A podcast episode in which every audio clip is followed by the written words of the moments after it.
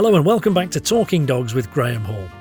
I'm the Graham Hall in the title there, but I also go by the Dog Father, and that's because I've got well over a decade's worth of experience training dogs.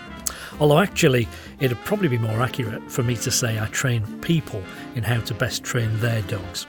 Well, that's what I do one-to-one on television's Dogs Behaving Very Badly, but also right here on this podcast.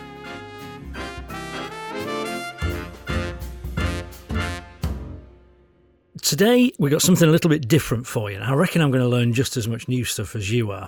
As you well know, I'm completely fascinated by dog training. And a big part of that is because there's this amazing sort of strong relationship, isn't there, between dog and owner. You know, your dog's got to trust that you're doing the right thing by them. And if he doesn't, or she doesn't, then often that's when the problems start. But what happens when you have to have absolute faith in your dog to guide you through life? Now, someone who knows exactly how it feels to have an incredibly deep bond with a dog is Amit Patel, perhaps more famously known as Blind Dad on Twitter. Amit, hi. Hi, Graham.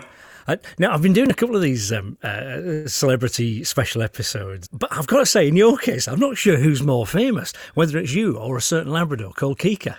It's definitely the blonde Labrador, definitely. So, how did all this start for you? Tell us a little bit about your story, Amit, because not everybody will know your background. Yeah, so I haven't always been blind.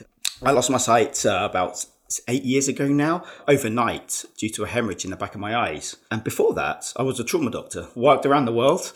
I had a really exciting job, loved what I did, so kind of woke up every morning, kind of a big grin on my face because I know I'm doing something good.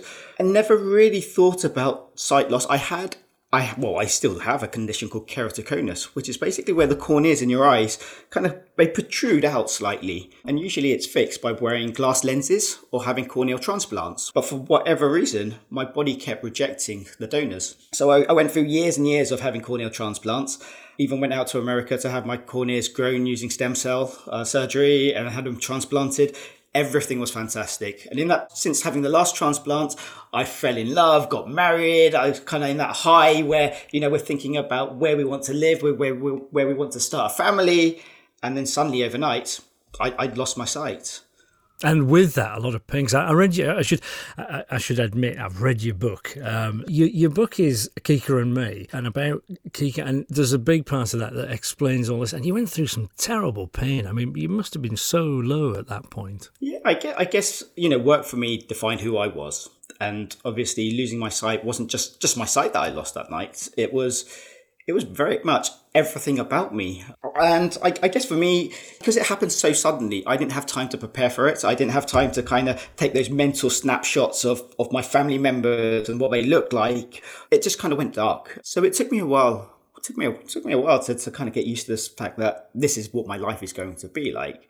But with the help and support of my family and friends and some amazing charities, I kind of started getting back on my feet. And I think, in a way, I always need a goal. I need something to focus on. I need something to kind of work towards. And for me, it was my independence, my confidence, learning to smile again, because the smile I had on my face was very much a fake smile, for everybody around me, because how I was feeling inside was completely the opposite. So with just that helping and that support, that nurturing support around me, it kind of just got me back to where I was. But even at that time, I never really thought about a guide. It never even crossed my mind to even go down the guide dog route. It just kind of happened. That's funny, isn't it? And I guess you weren't a dog guy before. Did you have pet dogs or not? I love dogs, but purely because of work. My work wasn't a 9-to-5, so there was no way I could really look after a dog. But we had friends and families who had dogs, and I loved that. I never had that. I've never felt that bond between a dog and a dog's owner. I never really thought how strong that could be. You kind of think it's a pet, but you never really know until you're there. Yeah, that's fascinating. And reading the book, I mean, you explain about how you started to use one of those, I don't know the proper word, but the starter white cane, the one with the bobble on the end thing. Yes, the long white cane. Yeah, and then you moved on. And we get a real feel of how difficult that is. But what was the transformation really when you went to get a guide dog? I mean, how did that come about? Yeah, so it was when you lose your sight, or you're losing your sight, and you learn to use a long white cane. That training doesn't happen overnight. It's a process that could take up to 3, maybe 6 months, depending on where you live and how much training you have. So every time I was having my white cane training, I was also getting braille lessons at the same time, and I was kind of building my confidence up, thinking that I can learn to live as a visually impaired person in this sighted world. And it was my mobility instructor, the lady teaching me to use a white cane. She suggested maybe a guide dog is what you need, just to give you that little bit more confidence. But at the time when that conversation happened, I could barely look after myself. And my response was, well, if I could barely look after myself, let alone have a dog in my life. But I was still in two minds, because with a white cane, I can walk around, I can tap things, and if I make a mistake, it's all down to me. I've got nobody else to blame but myself. Having a dog, in the back of my mind, I thought, well, having a dog, you're walking down the street and then the dog decides it doesn't want to work, or it stops for whatever reason, or it sees a squirrel or a ball and it starts chasing it. What do I do? And these were the things that was kind of in my head, thinking, I've never really seen it, but you kind of, these are dogs. How can they really be this well trained, and work every time you put that harness on? And that was my doubt. It was only talking to guide dogs and actually getting to know guide dog owners, talking to the mobility team in London who train the dogs. It was only after that I actually thought, well, these dogs are amazing and they are life changing and they will give me my confidence and my independence back. Because for me, it was that goal of just being a person in this, being part of society, being part of the community. And I'm completely blind, so I don't see anything at all. It was being reliant on a dog and not having a cane. And that was my biggest fear. But then also the guide dog process, kind of learning more about it, because guide dogs, what they do, they come and assess you. They come and look at where you live, how fast you walk, how confident you are with a white cane, because you still need to be independent. You can't just go from losing your sight to having a dog. You still need to know where you're going, because obviously the dogs don't come with a built-in sat-nav, like many people think. So how does Kika know you're off to Tesco's? How does that work? So the lovely thing is that the more you do a journey, it's all about praise. These dogs do it for the love of working, because if they don't want to work, they don't work. And then you get guide dogs who go through training and then kind of come out the other end and they decide they don't want to work a month later and they're retired. So you can't make them work if they don't want to. But the more the guide dog gets to know me, it gets to know the owner, the more it knows its familiar routes.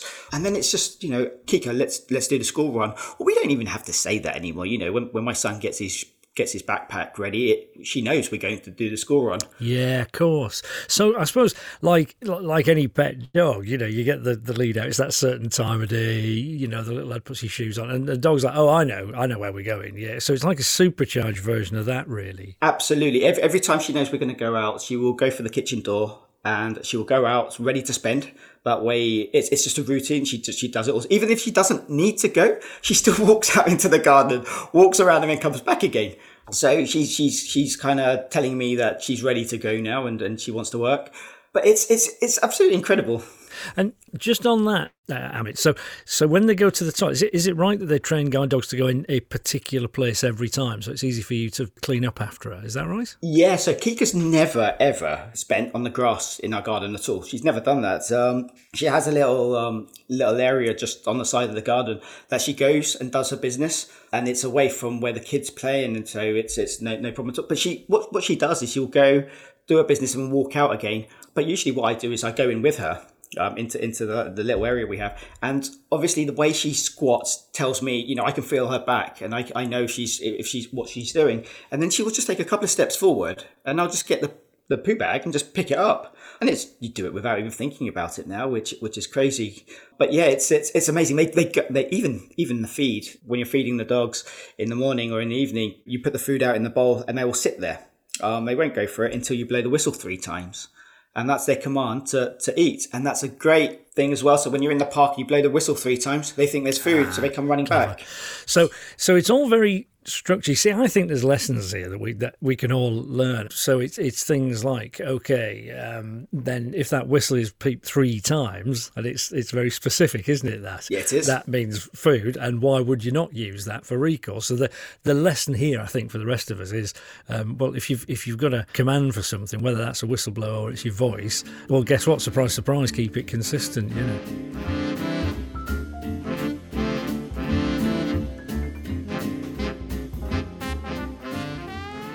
So I'm interested how they matched you to her, because you're a young guy. You sound pretty active. So how come you ended up with Kika? Why Kika? It was quite funny. So obviously, when I started kind of getting back on my feet again, I started volunteering for a lot of charities because we came across a lot of issues from losing my sight to getting the help and the support we needed. So I thought, well, medical background, you know, it's lived experience. So working with charities to make things better and working with local authorities to make things better for visually impaired people was kind of what I was focused on. And when I went through the process of being matched to a dog, it was very much where I lived, where I worked, how fast I walked, how confident, all of this was put into, a database. And as these dogs come out of the system, they're all assessed to see what their ability is, and then they're matched to that right person. So I was told that I got the phone call saying, Amit, you're a perfect match for a guide dog. But at the moment, we're looking at about maybe a 2 to maybe a 3 year waiting time. And I thought to myself, well, that's good for me because it means that I can get my head around having a dog. And at this time, so when I lost my sight, we were living in Guildford in Surrey. And my wife was working in central London. So we made that big decision to move into central London. So we sold up. And for that year, I was kind of getting used to living in a new location, learning to kind of navigate with my white cane. And when we were on the guide dog list, over a cup of coffee, actually, in the morning, I said to my wife, we should sell this apartment and buy a house with a garden because when we get a dog, the dog needs a garden. You can't live in a concrete jungle. And she was like, very much like, well, you've just got used, you can make it home by yourself now. Do you really want to move? But we put the flat on the market, and within a couple of weeks, we got that phone call saying it's sold. And on the same week, we actually got phone calls to say, we think we've matched you to a dog, but she's very naughty. She's very stubborn, and she will either like you or she won't. There's no grey area. So they brought Kika around a week later, and she kind of walked around the flat, plonked herself down in the sunniest part in the living room and fell asleep. And I was told, well, she's not making for the door, which is a good thing. Yes. For 20 minutes, I'm thinking, well, is this dog ever going to wake up? Is she going to make that sign to say she likes me or not? So I'm trying to find her with my feet and just kind of give her a little bit of a nudge to say, wake up. And when she did, she came over, had a bit of a cuddle, and they said, well, this seems to be working. So we put a harness on. We literally put a harness on her, and we took a walk along the docks. And at the time, the docks were full of Canadian geese and their babies. So really loud. Talk about distractions. Absolutely. Yeah. But she was absolutely fantastic. We walked for about 10 minutes, and then the heavens opened. And then she still kept walking. She slowed her pace down. We got to a bench. We sat down for about a minute, and then we walked all the way back. And the instructor said, well, we think this works. We're going to put you and Kika in a hotel for 10 days. So that way it's a new environment for myself, a new environment for Kika, and we both have to then work together. And I mean, first thing to say, I'm listening to you now, and I'm like, I mean, you are a force of nature, and you moved to central London, having become blind, which in itself is quite something. And yeah, we need to sell up, and yeah, the problem they had probably matching you to a dog is they couldn't find one fast enough. So I think we were one of the fastest ever matches in Guide Dogs, 6 weeks, really? Under 6 weeks. Yeah. Well, I think, yeah, it's just like, well, we've never met a VIP, it's a visually impaired person, isn't it? And we've never met a visually impaired person like this. And we rarely get a dog like that. These two are made for each other. I remember reading the book, and you're in the hotel and something happened, didn't it? Yeah. So even in the hotel, first couple of nights. So it's the first time I've really was with Kika, and we're in a hotel room, she's sleeping in the room, still a new sensation, there's another creature in the kind of room, and I'm not on my own. Even during the first couple of days of training, I wasn't confident enough to kind of let everything go and let Kika guide me, even though she's trained to do what she does. I was still very much, well, can she really, stop me from walking down the stairs, or when we approach this, is she going to carry on walking and kind of take me with her? My instructor kept telling me, Amit, come on, you have to trust Kika. And I just wasn't there. For myself, I wasn't there. It was the third morning I woke up, and I've got my hands trailing the wall in the hotel room to try and find the bathroom.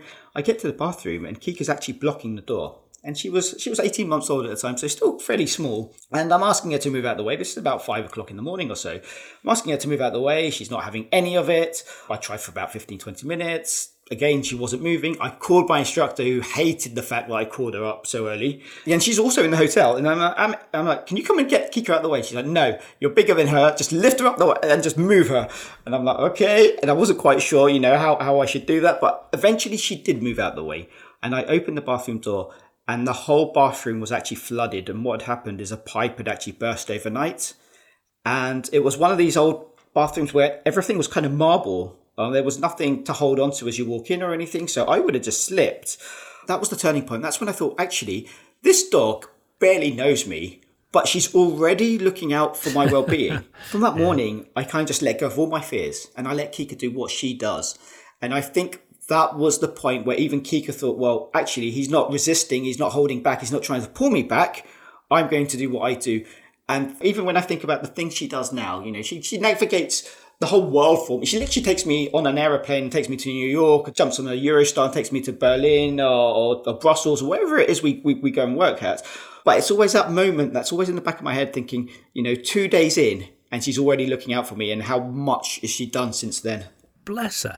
You couldn't train a dog for that particular circumstance where there's a burst pipe in a bathroom. They've just got to use their own initiative, haven't they? It's just amazing. What a wonderful moment that was. And I think that's what still astounds me. Every wiggle she has, every movement she does when she's in harness always means something.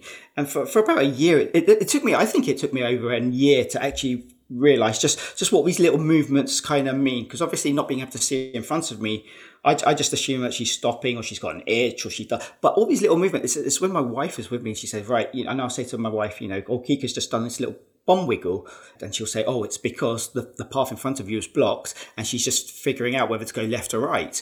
The lovely thing is Kika kind of paints a picture in my head, because being sighted before, I know what things look like. I don't even know what my house looks like. I don't know what my road looks like. But in my head, it looks like the road I grew up in. And it's a happy place. Everywhere I go, I make it into my happy place. You know, the train station is the Guildford train station that I'm very familiar with, even though my train station only has 2 platforms here. It's in my head. So every time Kika does a movement, she kind of walks in a certain way, I picture myself at that particular station, and that's how we're navigating. So it's lovely that all these kind of things just kind of help me smile as well. You know, it kind of gives me that confidence. It's a lovely thing. And it's really fascinating listening to you talk about those, the little body language signals, which you can pick up. You can kind of feel it through the harness, or sometimes you just kind of know your dog's done so. I suppose you hear it, don't you, as well? And I'm always sort of saying to people that, you know, body language is a big part of it. And most of us can see our dogs, of course. That's one heck of a benefit. But all of these little things mean something. I was looking at your Twitter feed the other day. Well, of course, there are 2 out there. There's yours. Remind me, I think it's Blind Dad _ UK. Is that right? That's it. Yeah, and there's Kika Guide Dogs, which is Kika _ Guide Dog. It's fascinating stuff looking at those. So it's like I go down a bit of a rabbit hole when I get on your Twitter. So what's he been up to now? You know, and a couple of things that sprung out was you were about to cross the road, and as you quite rightly say. Your tweet, you'd think it's a pretty simple system. You know, the light goes red, the traffic stops, the pedestrians walk across the road. But there's always one. So you start off into the road. She leads you into the road, quite rightly, because it's go for the pedestrians. And a cyclist decides he or she's going to jump the red, and off they fly in front. She stops you dead. And the body language is really interesting. She doesn't look panicked at all. It's very calm, but very directive. You know, it's very like, whoa. And then I can see her paw lift slightly. She sort of goes, yeah, no, it's okay to carry on. But the difference on that particular occasion is I had my 2-year-old daughter in my other arm. I had Kika's lead and harness in my left hand, and I had my 2-year-old daughter, who I took to work with me that day, in my other arm. So it's amazing how Kika's never been trained to walk or guide with children or anything at all. And it's that development that, you know, when she came to us, it was just me she was guiding. And then suddenly, you know, a little boy arrived, and then a few years later, a girl arrived. But it's being able to slow her pace down, because we walk pretty fast. She's a very, very, very confident dog. And for Kika, the reason she was matched to me, one of the most particular reason was that she doesn't like routine. She likes the hustle and the bustle. She doesn't like to sit around all day. She likes to be working. That's what Kika is. She gets very, very bored when she sits and kind of relaxes. So you give her a peak time train station and she's loving it. Her tail is waving back and forth. It's kind of hitting my leg as we're walking. And I know she's loving it. But when I've got the children with me, she slows her pace right down. She takes longer to do something. And I don't have to tell her this. She just does it. And then if my daughter's walking with us, it's even slower. It's instinctive, isn't it? And I was another one. I was looking at a little video you're doing, and I'm like, yeah, she's there's quite a mothering instinct there, sort of caring, nurturing thing. You know, she's like your mum and everybody else. So, and the one I'm thinking of was you start your tweet by saying something like, we're in the park and there are clearly no obstructions around, so Dad can have a bit of a run. And I'm like, really? Wow! When we can see on the video that you're sort of the camera's pointing backwards as she runs after you. Yeah, so you're running. I mean, fair play to you. It's really interesting to describe the body language. I'll tell you what I can see. She's running and the part of it that's like, yeah, this is good. It's happy. Yeah, it's good. But it's like a parent running after a toddler. It's like, you're going to fall over if you're not careful. So it's like, it's good fun, but I'm just there to catch her. And goodness knows what Kika's thinking, how she's going to catch you. But you can see from her tail and the way her ears are, it's like, yeah, it's good, but I'm concentrating because in a minute I might have to do something. Do you know what? To be honest with you, I did cut the camera. I did cut the video on Twitter just before I did fall over. and Kika was on top of me. You know, I want tickles. You're falling over now. This is just fun. But this is why... You know, Kika isn't just a pet. She's not a service dog. She's not a guide dog. She is part of the family. Her passport says Kika Patel. You know, I'm very lucky. I'm very lucky that I can have one of my best friends with me everywhere I go. You know, my son always says to me, oh, Daddy, why isn't there more dogs in this restaurant? Or, Daddy, why isn't there any other dogs in this cabin in the aeroplane, as you know, while we're going on holiday? Because it's normal for him. That's how he's grown up. But he knows as soon as the harness is on, she's working and, you know, she's in work mode. But the moment the harness is off, she's Kika. You know, she does what she wants, when she wants. And she will control the kids. She will keep them in check better than what me and my wife can. Yeah, you see, it's that mother thing, isn't it? She's got it. And it's interesting because when you said, you know, she's quite stubborn, she's got her own idea whether she likes you or not. And that's the sort of matriarch thing, you know, it's like, you know, I was born to do this. She will cross a road. If we're walking down the road and she sees someone she doesn't like, someone who probably gives her too much fuss or someone she just doesn't like the look of, she will make me cross the road. and this is Kika, she will make me cross. And I will just assume it's because there's an obstacle or there's roadworks or there's something. And it was only when I was out with my wife one day and my wife was like, why is Kika wanting to cross the road? And I said, I don't know. She does this all the time. And she's like, oh, that guy coming along, you know, is literally making a beeline for Kika. Yeah, so, yeah. She's like, I don't think so. Even so, when we got Kika, it just happened that we were in that process of moving from apartment to house. And she actually came house hunting with us. But when we moved in, we took a walk and Kika kind of made a beeline towards kind of the side of a shop. About 5 minutes into the walk, I'm like, Seema, is Kika munching on something? My wife's like, no, there's nothing there. And I'm like, okay. So we keep walking, another 5 minutes. I'm like, no, I'm sure Kika's munching. I can hear some munching. And Seema kind of bends down, looks at Kika. Kika looks back at Seema. And Kika's like, big brown eyes. Seema's like, look, no, there's nothing there. Another 5 minutes goes, I'm like, no, there's something there. Something's making that noise. So I bend down and I can open her mouth and a whole stale donut falls out. And she obviously knows that she's not allowed to munch it, but she has to try and suck the jam. Oh my! And this is when I first had my experience of what Labradors are really like. So regardless of it in harness or not, a Labrador is always going to be a Labrador. But the lovely thing is, you kind of have to harness that, you know. It's all about the food. It's all about the praise at the end, you know, and little treats here and there. It's absolutely fine. But yeah, this really a kind of, you know, excuse the pun, but open my eyes to what Kika could be really, you know, what she's really like. The thing I love about that story is that she'd actually guided you across to her and she got me to go this way, Dad. Yeah. And she's with my wife as well, so she had no shame in doing it. And she's done it. And the lovely thing is, it's like a crane or a scoop, kind of scooping up. This really kind of dramatic kind of thing doing it, but without even me knowing about it, or even my wife. No, nothing. It's like walk past the donut, like pick it up with my mouth, and then just keep walking. Yeah. If you could whistle, that would have been it, wouldn't it? Got it. Oh. You'll never know. Oh, dear. I just love that story because they are. I mean, it sounds crazy that they're only human because, of course, they're not human. But you get the point. They are. But you know, if you're walking past a fish and chip shop, you're walking past any fast food, and you obviously I can smell it. So I'm kind of prepared for Kika to guide me a little bit closer to the doors because there's a chip on the floor. You know, if she gets the odd chip in there, it makes her happy. That's absolutely fine.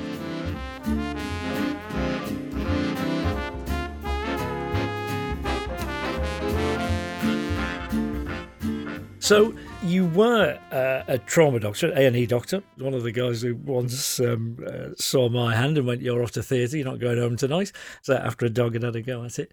Of course, you can't do that anymore. But what you do now, Amit, is you're a campaigner on disability issues. Tell me a bit about that. Obviously, with lots of issues that we faced, kind of getting the help and the support. And you know, I'm a confident guy. I will speak up if there's something, you know, that's not right. But through my sight loss journey, I've met so many people who don't have the confidence or who are still waiting for services or who don't have the information that they need to kind of get them back on their feet again. They don't know where to get the information. They don't know where to get the help from. So on the back of that, I started working with charities, organisations, the local authorities to try and make their services better and accessible. And then it became, right, I need a job. Volunteering and stuff is all well and good, but I need to pay the mortgage. So I started applying for jobs, and I put over 100 applications in. But the moment you put down visually impaired, they kind of get put to one side. And I never got a call back for any of them. And a lot of them I was overqualified for. And I always wondered why I never got called back. And then I did 10 applications again. But this time, I didn't put down visually impaired. And within a week, I got called back for all 10. For the same job, I applied as a visually impaired person. So I thought, well, there's obviously an issue here. So I worked with a lot of companies to try and get disabled people back into the workplace. Amazingly, this has kind of taken me around the world. You know, a couple of years ago, I had a job out in New York. We just had our second child. And I said, do you know what, Seema, I'm going to take the 2-year-old out with me. And my wife's like, yeah, do it. You know, even getting onto the plane, every couple of hours, the airline staff would take Kika around for a walk around the plane. And she would do the whole meet and greet of every single passenger, which meant when we got off the plane, we were the last one out of security because everybody wanted to say bye to her, which was fine. But do you know what? It's for me, it just meant that I can do this. You know, having a disability hasn't stopped me from being a father, having a job, you know, and sometimes I think, it's society that reminds me I'm blind. You know, I can live an ordinary life, but it's people's fear of what disability is and how someone can act or how you should interact with. And you take all of that away, I become like everybody else. Well, let's talk about that, because when we first got talking, it was about a year ago, and I was about to go on a radio interview, and I knew that they were going to ask me about how guide dogs cope with these, what were then the new 2-meter rule, and how did they understand? I'm like, you're asking the wrong person. But, so I thought, I need to talk to somebody who really knows, and you were the guy. And the answer to that one, as you explained to me, is that a guide dog will just go for the middle of the door in that supermarket. So, of course, they don't understand the new 2-meter rules or 1 meter or whatever it happens to be at any point.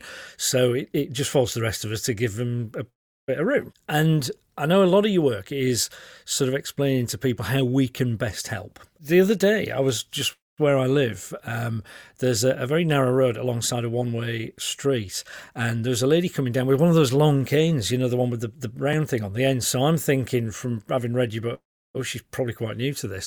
So, and she looked very tentative, you know, and I'm walking up towards her. And I remember you saying, just talk to people, just open your mouth, you know. So all I did was I said, oh, you carry on, darling, I'm walking out onto the road for you, you know, and you know, don't you? Because I think there's this almost, maybe it's a British thing, but we don't want to offend anybody and say the wrong thing. So we end up saying nothing to blind people, which is the worst thing, isn't it? It is. I get that all the time. Yeah, you know, even now I can get to my train station and someone will have that courage just to come over and say hello. And then in the conversation, I'll say, oh, I've seen you for a couple of years, you know, but I'm never sure how to approach or if I should approach. Or to be honest with you, the one thing I never prepared myself for when I lost my sight is just how lonely it is being visually impaired, because you rely so much on eye contact or something, you know, being able to see someone and kind of putting your hand up and say hi and kind of having a conversation as you're walking past them. But if you're visually impaired and you have no vision whatsoever, you're reliant on others to kind of start that communication or tell you that they're there. Even kind of navigating with a white cane. I came back home every day and I kind of thought, well, I haven't spoken to a soul on my journey, where normally if I see someone, I'll say, hi, how you doing? And just have a little conversation. It's the loneliness that really got me. It's absolutely okay to go over and say hi and introduce yourself. Say hi, are you okay? Do you need an assist? Because imagine being at a busy train station and everybody's kind of, hustle and bustle around you. Wouldn't it be great if someone just went up to a visually impaired person and said, are you okay? Can I help you? Can I help you out? Because at this time right now where, things are slowly kind of going back to normal, people are traveling a bit more. The train stations aren't the same layouts as they used to be a year ago. You've got one-way systems now. You've got doors that don't open. You've got barriers everywhere. So even going to a station that I'm very, very familiar with, the layout's completely different. I don't know whether I should be going in from this door or out of this door. So wouldn't it be great if someone just said, can I give you assistance? Can I help you? And then if that person does say, yes, I would like assistance, ask them, how can I help you? Don't just assume that you need to grab their arm or anything, because people have different... This is it, And for me, having Kika, if I'm talking to someone, I would just say to Kika, follow. And Kika will automatically just think, okay, I'll follow the person you've just spoken to last. And as that person walks, Kika will follow. Half the time, she wants to overtake them anyway, because she thinks she knows where she's going. Yeah. And this is just Kika. And then, you hear the voice of over to your right and say... a little bit to your right, and you're like, Kika, come on. I think we're getting a good feeling for what Kika's like, aren't we? Kika's she keeps me on my toes, this one. So the golden rule is just offer assistance.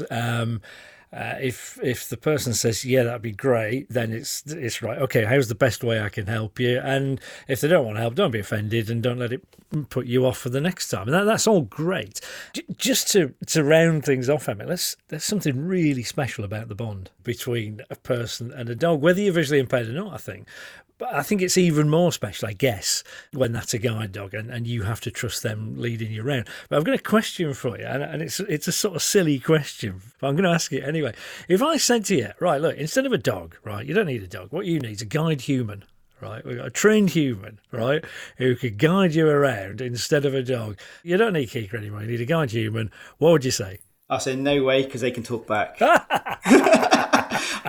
If you ever see me out and about, you would think I'm either talking to myself on a Bluetooth or just completely insane. Because I will talk to Kika like she understands every single word I say, and you could probably tell I love to talk. I'm a chatter, and I will talk to her like she's just part of the family. We'll have conversations, and in my head I've got her answers. I know what she's going to reply back with, and I have a chuckle to myself. But I think my wife likes that. She likes the fact that I'm out all day and I'm talking to Kika. That way, when I come home, I'm a little bit more quiet. Yeah. But yeah, I think it's that whole thing. Do you know what? It's a magical bond. Wherever I go, she's there, and I think of Kika as I think of, how my kids, has she been working too hard? Does she need a day off? I will send her away to my parents or my brother, and they will take her away on holiday just for a week or 2 weeks. So she doesn't have to see the harness.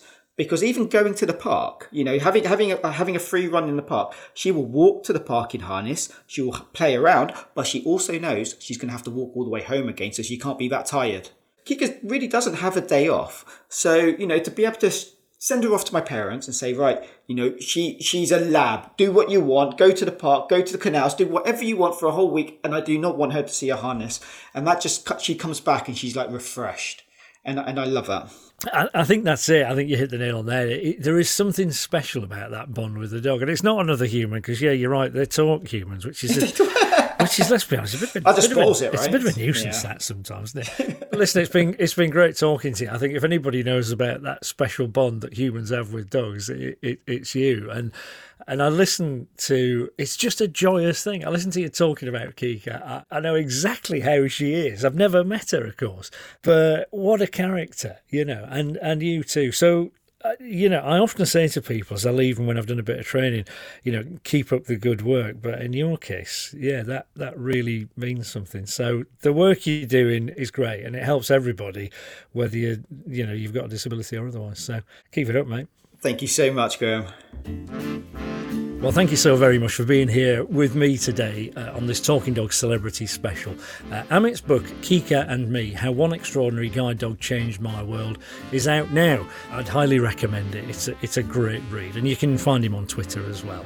At heart, the book really is about how much we can all achieve and how kind a place the world can be with the right people and dogs around us. I think it's really interesting listening to Amit talk about Kika and describe her, that he's actually describing himself.